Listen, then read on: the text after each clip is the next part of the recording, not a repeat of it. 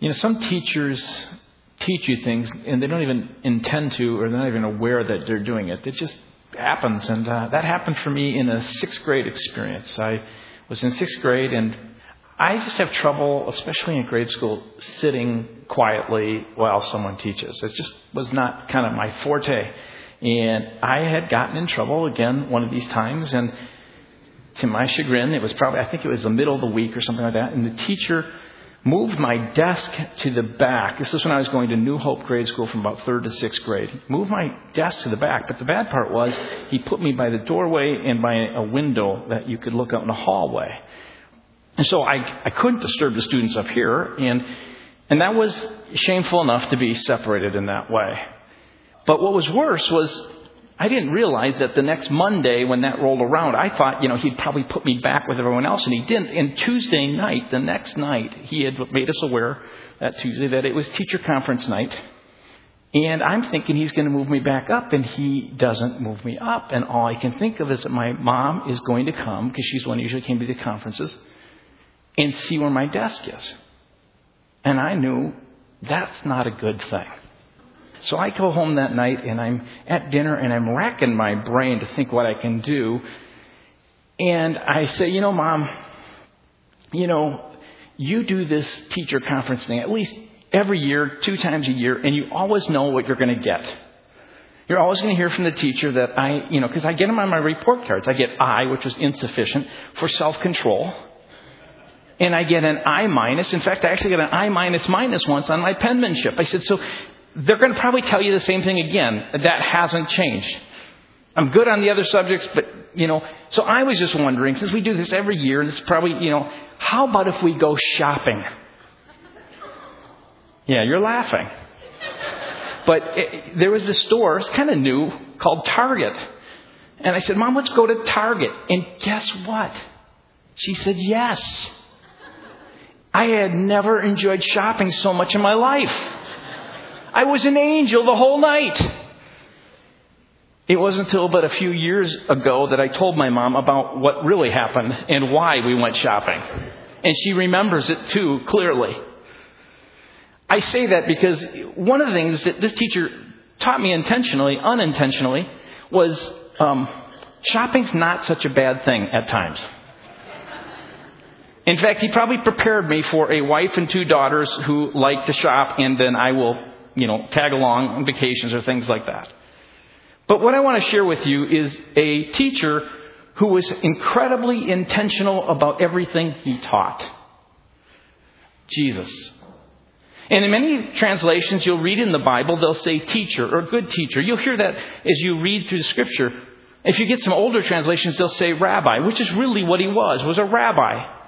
Rabbis in that day didn't teach in a classroom like this with desks and, and students sitting around for a few hours and then they would go home. Rabbis in that day would call a group of people around him disciples, learners, followers, and the whole purpose of it is that they would live, in a sense, with him, and they would seek to do everything he did. It wasn't just about learning what he knew, some concepts.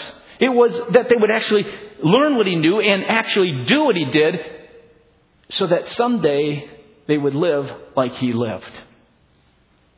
So that as they followed this teacher, this rabbi in that culture, it was an exciting thing if a rabbi who somehow was given that term where people acknowledged that he was one who had spiritual insights like no other they would come to a place where they would be recognized and they would start teaching in synagogues. And as they begin to teach, they would begin to have people who wanted to follow. And in, in Matthew 10, when we come to Matthew 10, you get this interesting section of Scripture, really just about a chapter, where Jesus gives some basic instructions to his followers. And chapter 10 starts out with him calling some of these people around him. He has been teaching and they've heard him and some have come around him. And now at this point in chapter 10, the first verses or so, he calls to himself 12 distinct followers. And what's unusual about these followers, in that day, a rabbi would seek to get the cream of the crop, the best of the best. He would call around him the people that excelled, who were doing well in the rabbinical schools that were being taught in. But not this Jesus. This teacher was different. For some reason, he looked out and he started calling fishermen the guys who weren't able to make it to that high level of the Harvard of their day. He called out people who weren't even looked upon as being good people. He called despised people like tax collectors. He called people like you and me to become followers. So as we move to chapter 10, as we've been in this now for the last couple of weeks, and we kind of finish this chapter today, it is really a chapter about Jesus calling followers like you and me and then giving them basic instructions on how to follow him. And so last week when we looked at this chapter, we said that verses 24 and 25 were a transitional verse because what he said just prior to this, he gives some basic instructions and he says, this is the kind of mission I want you to be on in life. Look for those who are worthy. By the word worthy means they are the ones who welcome and receive the message of the gospel of grace. There will be people when they hear about God's love and the fact that they who have felt so far away from him, they feel there's no way that this God would love them. When they hear it, it's like cold water. They they're parched, they're so thirsty for it that they welcome that message and they receive it. But then he said there will be people and you begin to teach them and you begin to talk about this God, this God of grace, this God who comes in and moves into their life, not on the basis of anything they've done. In fact, the love is in Him and the grace is in who He is. It's not in what they've done. There will be people who, out of their own spiritual sense of pride, Usually in his day, church people, Pharisees and scribes, who are standing on their own sense of worth, their own sense of goodness before God. They've done everything. And when they hear that this God has come and will accept these people who don't feel acceptable, they're going to get angry and they'll reject you. And he says, so expect suffering because just like the teacher, the student is no better. That's what verse 24 says. A student is not above his teacher, nor a servant above his master. It is enough for the student to be like his teacher and the servant like his master. Catch this. If the head of the house has been called Beelzebub, how much more the members, the servants in that household? Beelzebub, or translated Beelzebul, or Beelzebul, different translations, really means similar. It means Lord of the Flies. There was, in a sense, in that day, they said that there was the prince of demons, Beelzebub, and this Beelzebub was the lord over these demonic things like flies. And just like flies, they would see these flies that would, that would, in a hot day, would be swarming around dung and everything rotten and trashy. So this demonic Beelzebub controlled these demonic spirits. And here are these people who are rejecting Jesus, the teacher, and he's saying to them, they call me Lord of the Flies, Beelzebub. Would you expect to be called anything less? In a sense, the real head of the household, Jesus, is being willfully attributed to the head of the household over demonic spirits and evil. And you think about it, it's not just rejection. This accusation and charge is shockingly vile. The Messiah himself is rejected as Satan. And it's not just a rejection of Jesus. If we go through Matthew, you'll find it's, Jesus will even say, it's not just a rejection of me, it's the rejection of the anointing, the Spirit of God upon me. And that's critically important to think about for a second. Because Jesus is saying to his disciples, You students, if they called me Beelzebub and they reject my anointing, be prepared that when you walk in the anointing of the Holy Spirit, they're not just rejecting you, they're rejecting something far greater. I just say that as a caution. In God's anointing, He said, be careful. Every move of God, you look at it throughout history, there is a rejection, not just of the move, but of the Spirit that's in the move. So Jesus is incredibly, really, really good teacher, intentionally sits down with his disciples at this point, and beginning with verse 26, after he makes this statement, so as the teacher, the student goes, he goes on and makes this statement and intentionally wants them to know that there will be people who are going to reject them. You will move throughout life into circumstances where you will be afraid. You will be moved to fear. And he gives three instructions. He says, Don't fear because God loves you. And then he says, Don't be confused because when you move into fear, it's easy to become confused because God is the source of your life. And then he says, Don't forget, as you, as you push through this in trust, don't forget that God will reward you. That's really what these verses are. If you look at chapter 26, verse, verse 30, uh, 42. Let's begin at 26, verse 31. And this is what I call the foundational teaching of Jesus here. And you need to note that three times Jesus says this. And when Jesus says something three times, it's an emphasis. It means something very important. He says, Don't fear. So do not be afraid of them. There is nothing concealed that will not be disclosed or hidden that will not be made known. What I tell you in the dark, speak in the daylight. What is whispered in your ear, proclaim from the roofs. Do not be afraid. Mark that again. Of those who kill the body but cannot kill the soul. Rather, be afraid of the one who can destroy both soul and body in hell. Are not two sparrows sold for a penny? Yet not one of them will fall to the ground apart from the will of your Father. And even the very hairs of your head are all numbered. So mark this again. So do not be afraid. Don't be afraid. You're worth more than many sparrows. You see, in the light of the fact that the followers of Jesus should expect to suffer and face persecution, Jesus finds it necessary to intentionally instruct his followers, you and me, how to handle fear to recognize the fact fear is going to come. Just as you can expect suffering, expect when that circumstances are negative in, in, in your life, maybe trials come to your life, or you are feeling people rejecting you, or you're feeling abandoned, or you're feeling lost, or whatever those things are. What it does, it cuts to your core. and your core, you become afraid. And I got to tell you, when you're in those afraid places, it's really easy to be attacked. And so, if you look at verse 26 and 27, Jesus says, Don't be afraid. And he gives this reminder. He says, The seed of truth that I planted in you at some point is going to emerge in full flower. It will be revealed, fully disclosed, unhidden. That's why he says, There's nothing that will be not concealed, that will not be disclosed, or hidden that will not be made known. And then you, you have to understand, he says, What I tell you in the dark, speak in the daylight. What is whispered in your ear, proclaim from the rooftops. This is not a verse about God saying that he's going to expose what's been hidden in your heart. He's not, it's not a verse that says, well, well, be careful what you think, because what you think will someday be made known to everybody. That's not what he's saying here. He is making it very clear. He's saying what has been, what has been hidden, what has been spoken to you as the twelve, you disciples, you need to realize that what has been said in private Someday these truths that you have been told will be made wide, openly known to all.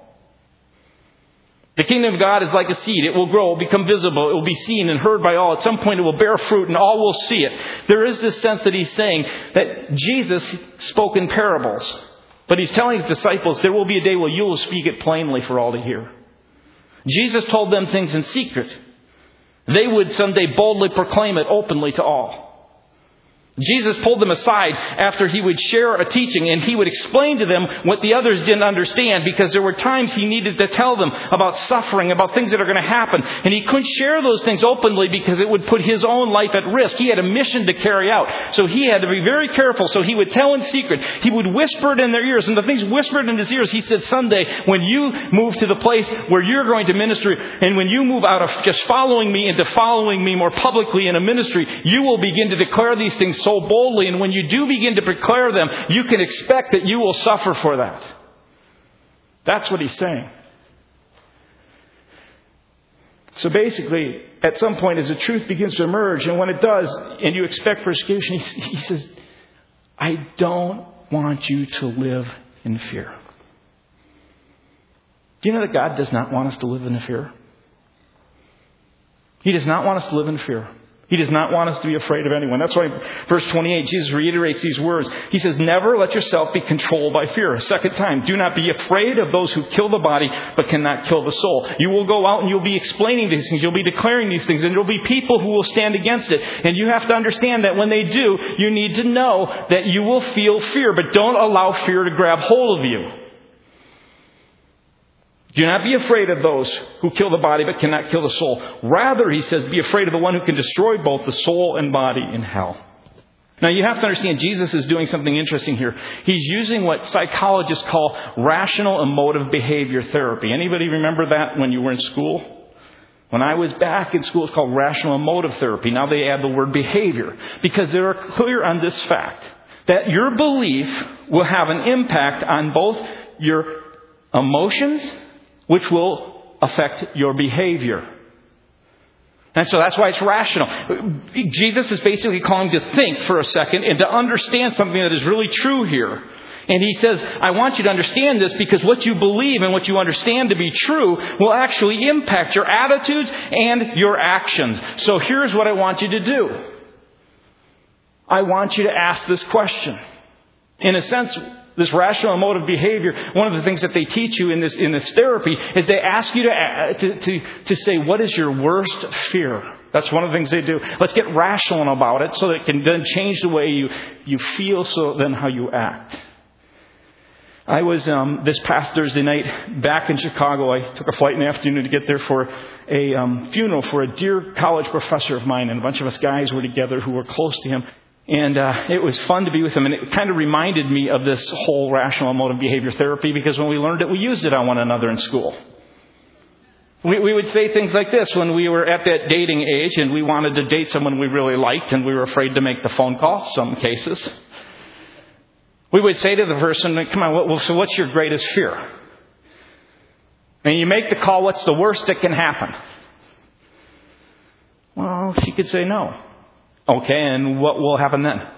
I'll die. No, yeah, that's not going to happen, right? So you would play out what's your worst fear.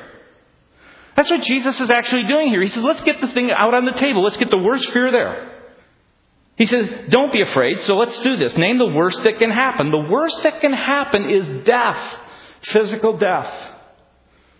In some cases, rejection. In some cases, a feeling of abandonment. In some cases, a sense of loss. Whatever it is, Jesus says it isn't the worst. There is something worse. So don't be afraid.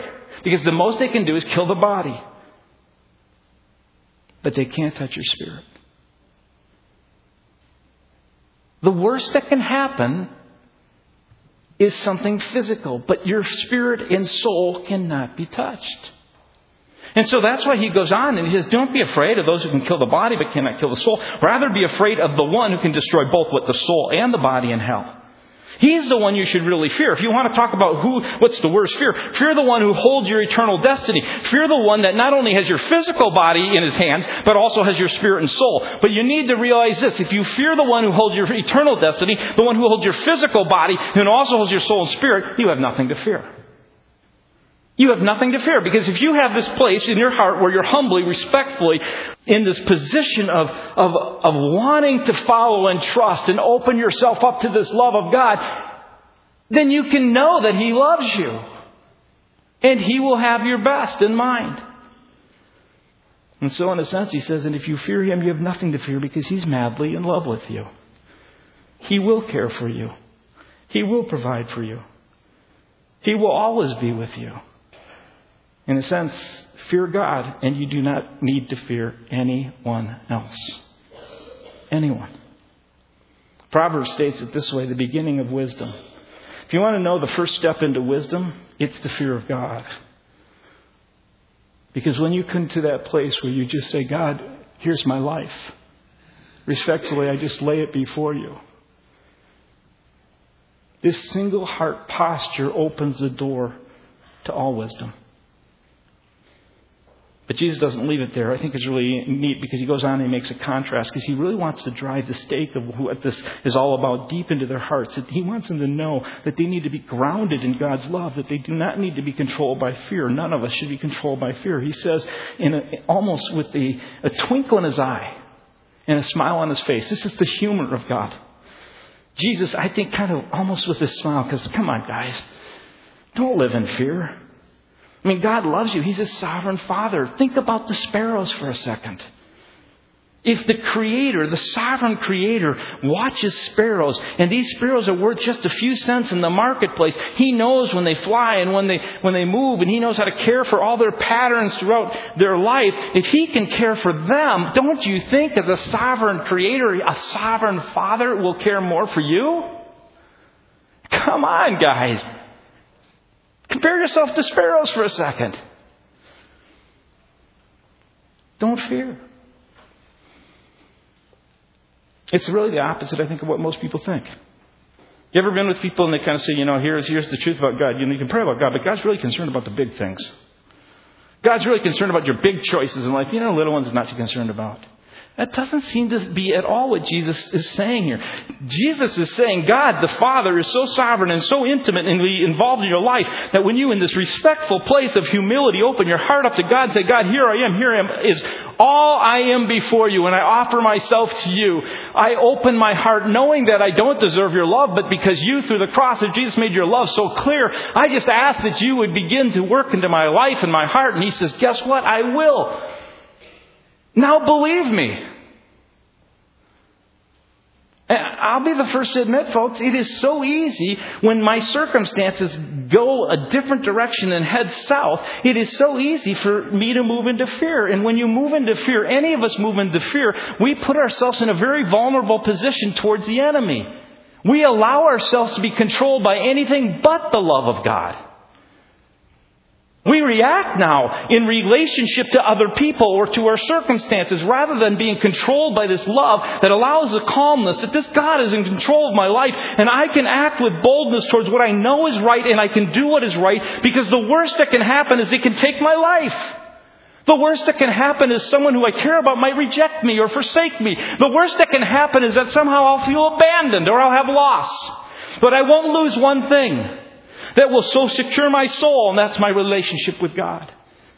And when you begin to live like that, what it does, it causes you to live in a way that as you act out of your love and your, out of your heart of love, as God begins to give you that, He begins to change you. And so in changing you, He changes the environment around you.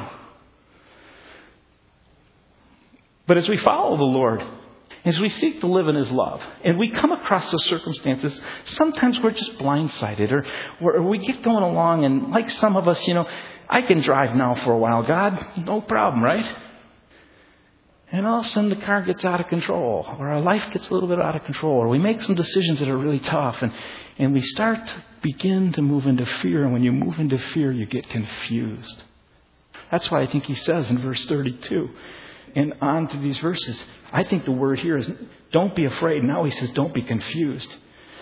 Because when you get into the place of fear, you begin to get confused and you begin to forget who is the source of your life. You'll begin to start looking for other people to affirm you and to approve you. You'll begin to start looking for, um, to try avoid being rejected and uh, uh, avoid doing what's right because you are concerned about what other people think. That's what this verse means when he says, whoever acknowledges me before men, I will also acknowledge him before my Father in heaven. But whoever disowns me before men, I will disown him before my Father in heaven. He is making a simple point here. He is saying when you begin to live your life in this confidence that God loves you, that you are more important than a couple sparrows and, and you're more valuable than a couple cents, and you begin to live in this love and you begin to root yourself in this love, you begin to understand that it does not matter what else someone thinks. If you have trouble sharing your faith, if you have trouble standing up for what you believe in other people, whether it be at work or whether it be with your friends or wherever it is, it's really not so much that you're not a, a strong person. It's really an expression or evidence of the fact that you don't really believe that God's love for you is more important than theirs. You really believe that their approval, their affirmation, their eyes upon you and the way they define you is more important than the eyes of God and the way He defines you. And that's why He makes this statement. And then as He makes this statement, He says, look, if you have trouble um, acknowledging me, and He makes it very clear here there's something crystal clear that the person's future in the world to come hinges upon one's relationship and attitude toward Jesus in the present. That's very clear here. This is not some any kind of faith matters, any kind. Of, it's a it's, it's a relationship with Jesus because Jesus is the full expression of God. If you want to know how the Father thinks about you and what He looks at you and defines you as, look into the eyes of Jesus because every time you look in the eyes of Jesus, He will define you as the Father sees you, and that's the kind of life that opens you up to the life of God. And so he makes this statement, and he says in verse 34 and 36 here's where it gets most confusing for most people it's in your most intimate relationships. It's easiest to confuse this whole idea of where the source of your life comes from, where where we think our life truly comes from. It's easiest in our most intimate and closest relationships. So that's why he says in verse 34, do not suppose or be confused that I have come to bring peace at any cost to the earth. I didn't come to bring peace at any cost, but a sword. I actually came to divide out. I came to divide out these self-centered, these selfish, sinful patterns that look to other people or look to other things or look to anything else to get the source of life. I came to take away these things that you learned when you were a child. You learned how to navigate through life through your own strength. And as you began to do that, you became successful maybe in some ways, trying to get love and, and get affirmation. And maybe you became good in a certain sport or a certain work or, or you somehow developed a relationship where you felt close. These things were drawing life. But after a time, these strategies will, anyone who seeks to live in them will find that they won't provide the life that they want. And these things that were one time successful pathways to freedom are now prisons.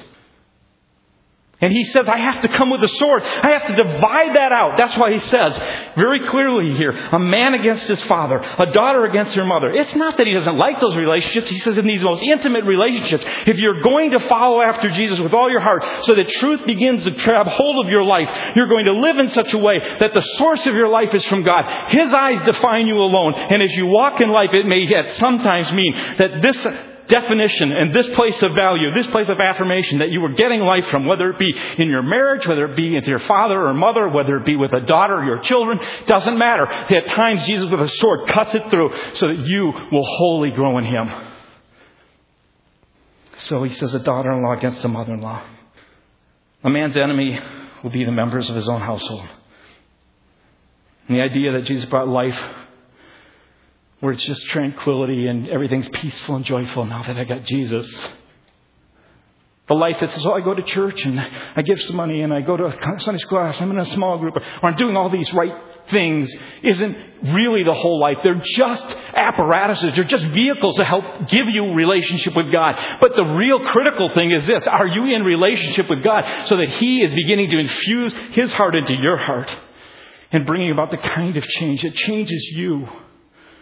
That begins to work on your patterns of anger or begins to work on your, your patterns of self-pity or maybe in some cases a spouse needs to learn to stand up for what's true and openly say to their husband, you know, this is the way it is and this is what I see even though you're afraid to tell them those things and, and maybe you need the right relationship and a counseling. I don't care. It's that kind of life that brings about transformation. That is what it means to follow Jesus. And the truth will get down to the core strategies that we seek to protect ourselves with, and they cut us off from seeking to find a life in any source but God. So that if you, if you look at 37 to 38, it just goes to follow Jesus is saying, don't live in fear. God really loves you. He's going to take care of you. He will provide for you. When you do get in fear, be aware, be aware you're going to get confused. So don't be confused. The source of your life isn't in, in what you do and anything else. It's in me alone. And he says this anyone who loves his father or mother more than me is not worthy of me. Anyone who loves his son or daughter more than me is not worthy of me. Anyone who does not take up his cross and follow me is not worthy of me. He's not making the statement that you, know, you need to hate the people that are closest to you. He's saying you need to prefer more the truth of God in following Jesus than you need the affirmation and the approval and the definition of other people's eyes on you. Folks, this is the gospel. This is the gospel. One of the most difficult times in my life, there was a time, and God's been doing this is this is my lifelong struggle to walk in the gospel. It should be all of ours. I remember one time I was in a fight with my wife, and uh, it was like a two month fight. Anyone ever had that? Oh, pastors aren't supposed to have, but yeah, we you know we do. And it was all around what was what came clear to me, I was walking to the mailbox after we had a rather heated discussion, as we call it discussions to my kids. But anyway, um, and I remember standing at the mailbox, and I remember thinking to myself as I was talking with God, I'm trying to get her to see me in a good light. I'm, I'm trying to get her, and I, I was going, it really doesn't matter what my wife thinks in one sense. What really matters is how God sees me. And if God sees me, and if you, if you let God see you the way you are, He will so ground you in His love that you can begin to see your selfishness. And as you begin to see that, a lot of things sometimes, like my wife was saying, those are really true things. I just couldn't hear them because I so needed to be defined. And, and God began to work in my heart. And I remember that that mailbox experience was a life changing experience for me. It unhooked us from a fight, from my trying to get her to see me in a certain light. Because I began to start saying, you know, God, the only light that really matters is the light that comes from your eyes. And beginning to do that allowed for people to speak into my life and say, you know what, you got a problem here. And all of a sudden go, man, my wife's been saying that. And I could hear it because my value was no longer determined by what someone close to me thought. That's what he's saying here. He says, you know, if, you, if you're so bound up trying to get the love of this person, whether it be your father or your mother, which is usually where a lot of people are still all their life. There are men who go to their grave seeking their father's approval. I mean, it's sad. There are some of you here who are still in this place where you're seeking a parent's approval. And God wants to liberate you from it. He wants to cut that off and free it. He came with a sword. Not that you might have peace at any cost and you could just kind of go on living. He came to say, that's not what's most important. There's some of you, he says, who are more concerned about your kids and all your kids looking like because your kids are a reflection of you. And he's going, cut it off. Because he says, whoever finds his life will lose it, and whoever loses his life for my sake will find it.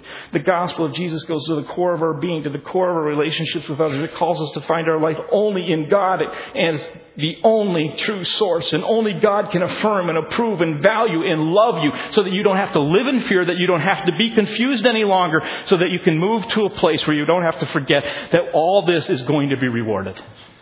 That's what he goes on to say. All this will be rewarded. Don't forget, God will reward you. He who receives you receives me, and he who receives me receives the one who sent me. This whole verse from 40 to 42 is the greater to the lesser. Anyone who receives a prophet because he is a prophet will receive a prophet's reward. Anyone who receives a righteous man because he is a righteous man will receive a righteous man's reward. And anyone who gives even a cup of cold water like a servant to one of these little ones because he is my follower, I tell you the truth, he will certainly not lose his reward. Think about it. The people who allowed Jesus into their life, some of them had miracles that changed their life. Imagine the stories they were able to tell, the reward they got because they opened their heart to Jesus. Imagine the reward that happens in a church when they when they come to the place and say, God, you know what? We're, we're, it's not about prophets. It's about the fact that your word, prophet means that you speak for the word. Imagine the church that allows for God's word to be spoken forth. Not not that it's the Bible, but it's the word of God for the moment. Imagine the reward when a person follows that. Imagine the reward when you think of a righteous person who is right, filled with integrity and filled with love, comes into your life and the difference they can make. I went on Thursday night, I'm in this funeral for this man that I loved, and I didn't have the kind of contact with him I wish I did afterwards, but I find out here is this man, godly man, who um, never felt like he was much of anything, but he, he was vulnerable and he opened his heart to a bunch of students.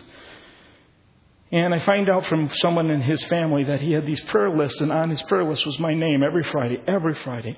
Because I received him into my life, I, I got the reward of a righteous man praying for me.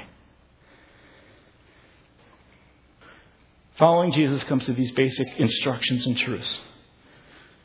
Don't forget you'll be rewarded. Don't get confused where your source of life is. It's from God. And don't ever, ever. Don't be afraid. You don't need to live in fear. You are in God's hands right now. His eye is on you.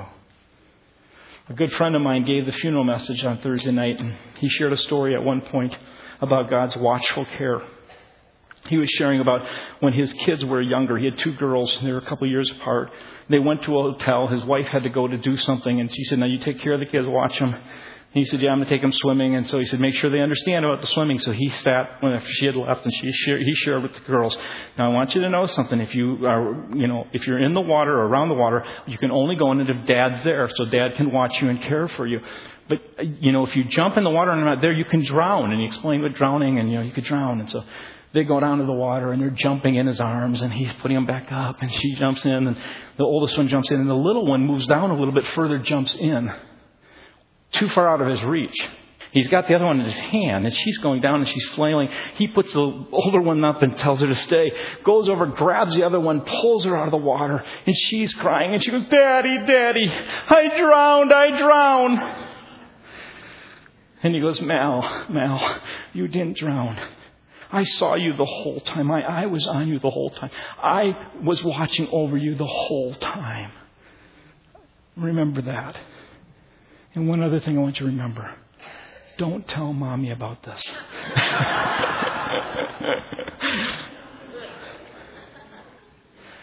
God's eye is on us. And it's a very human thing to live in fear and get confused and forget.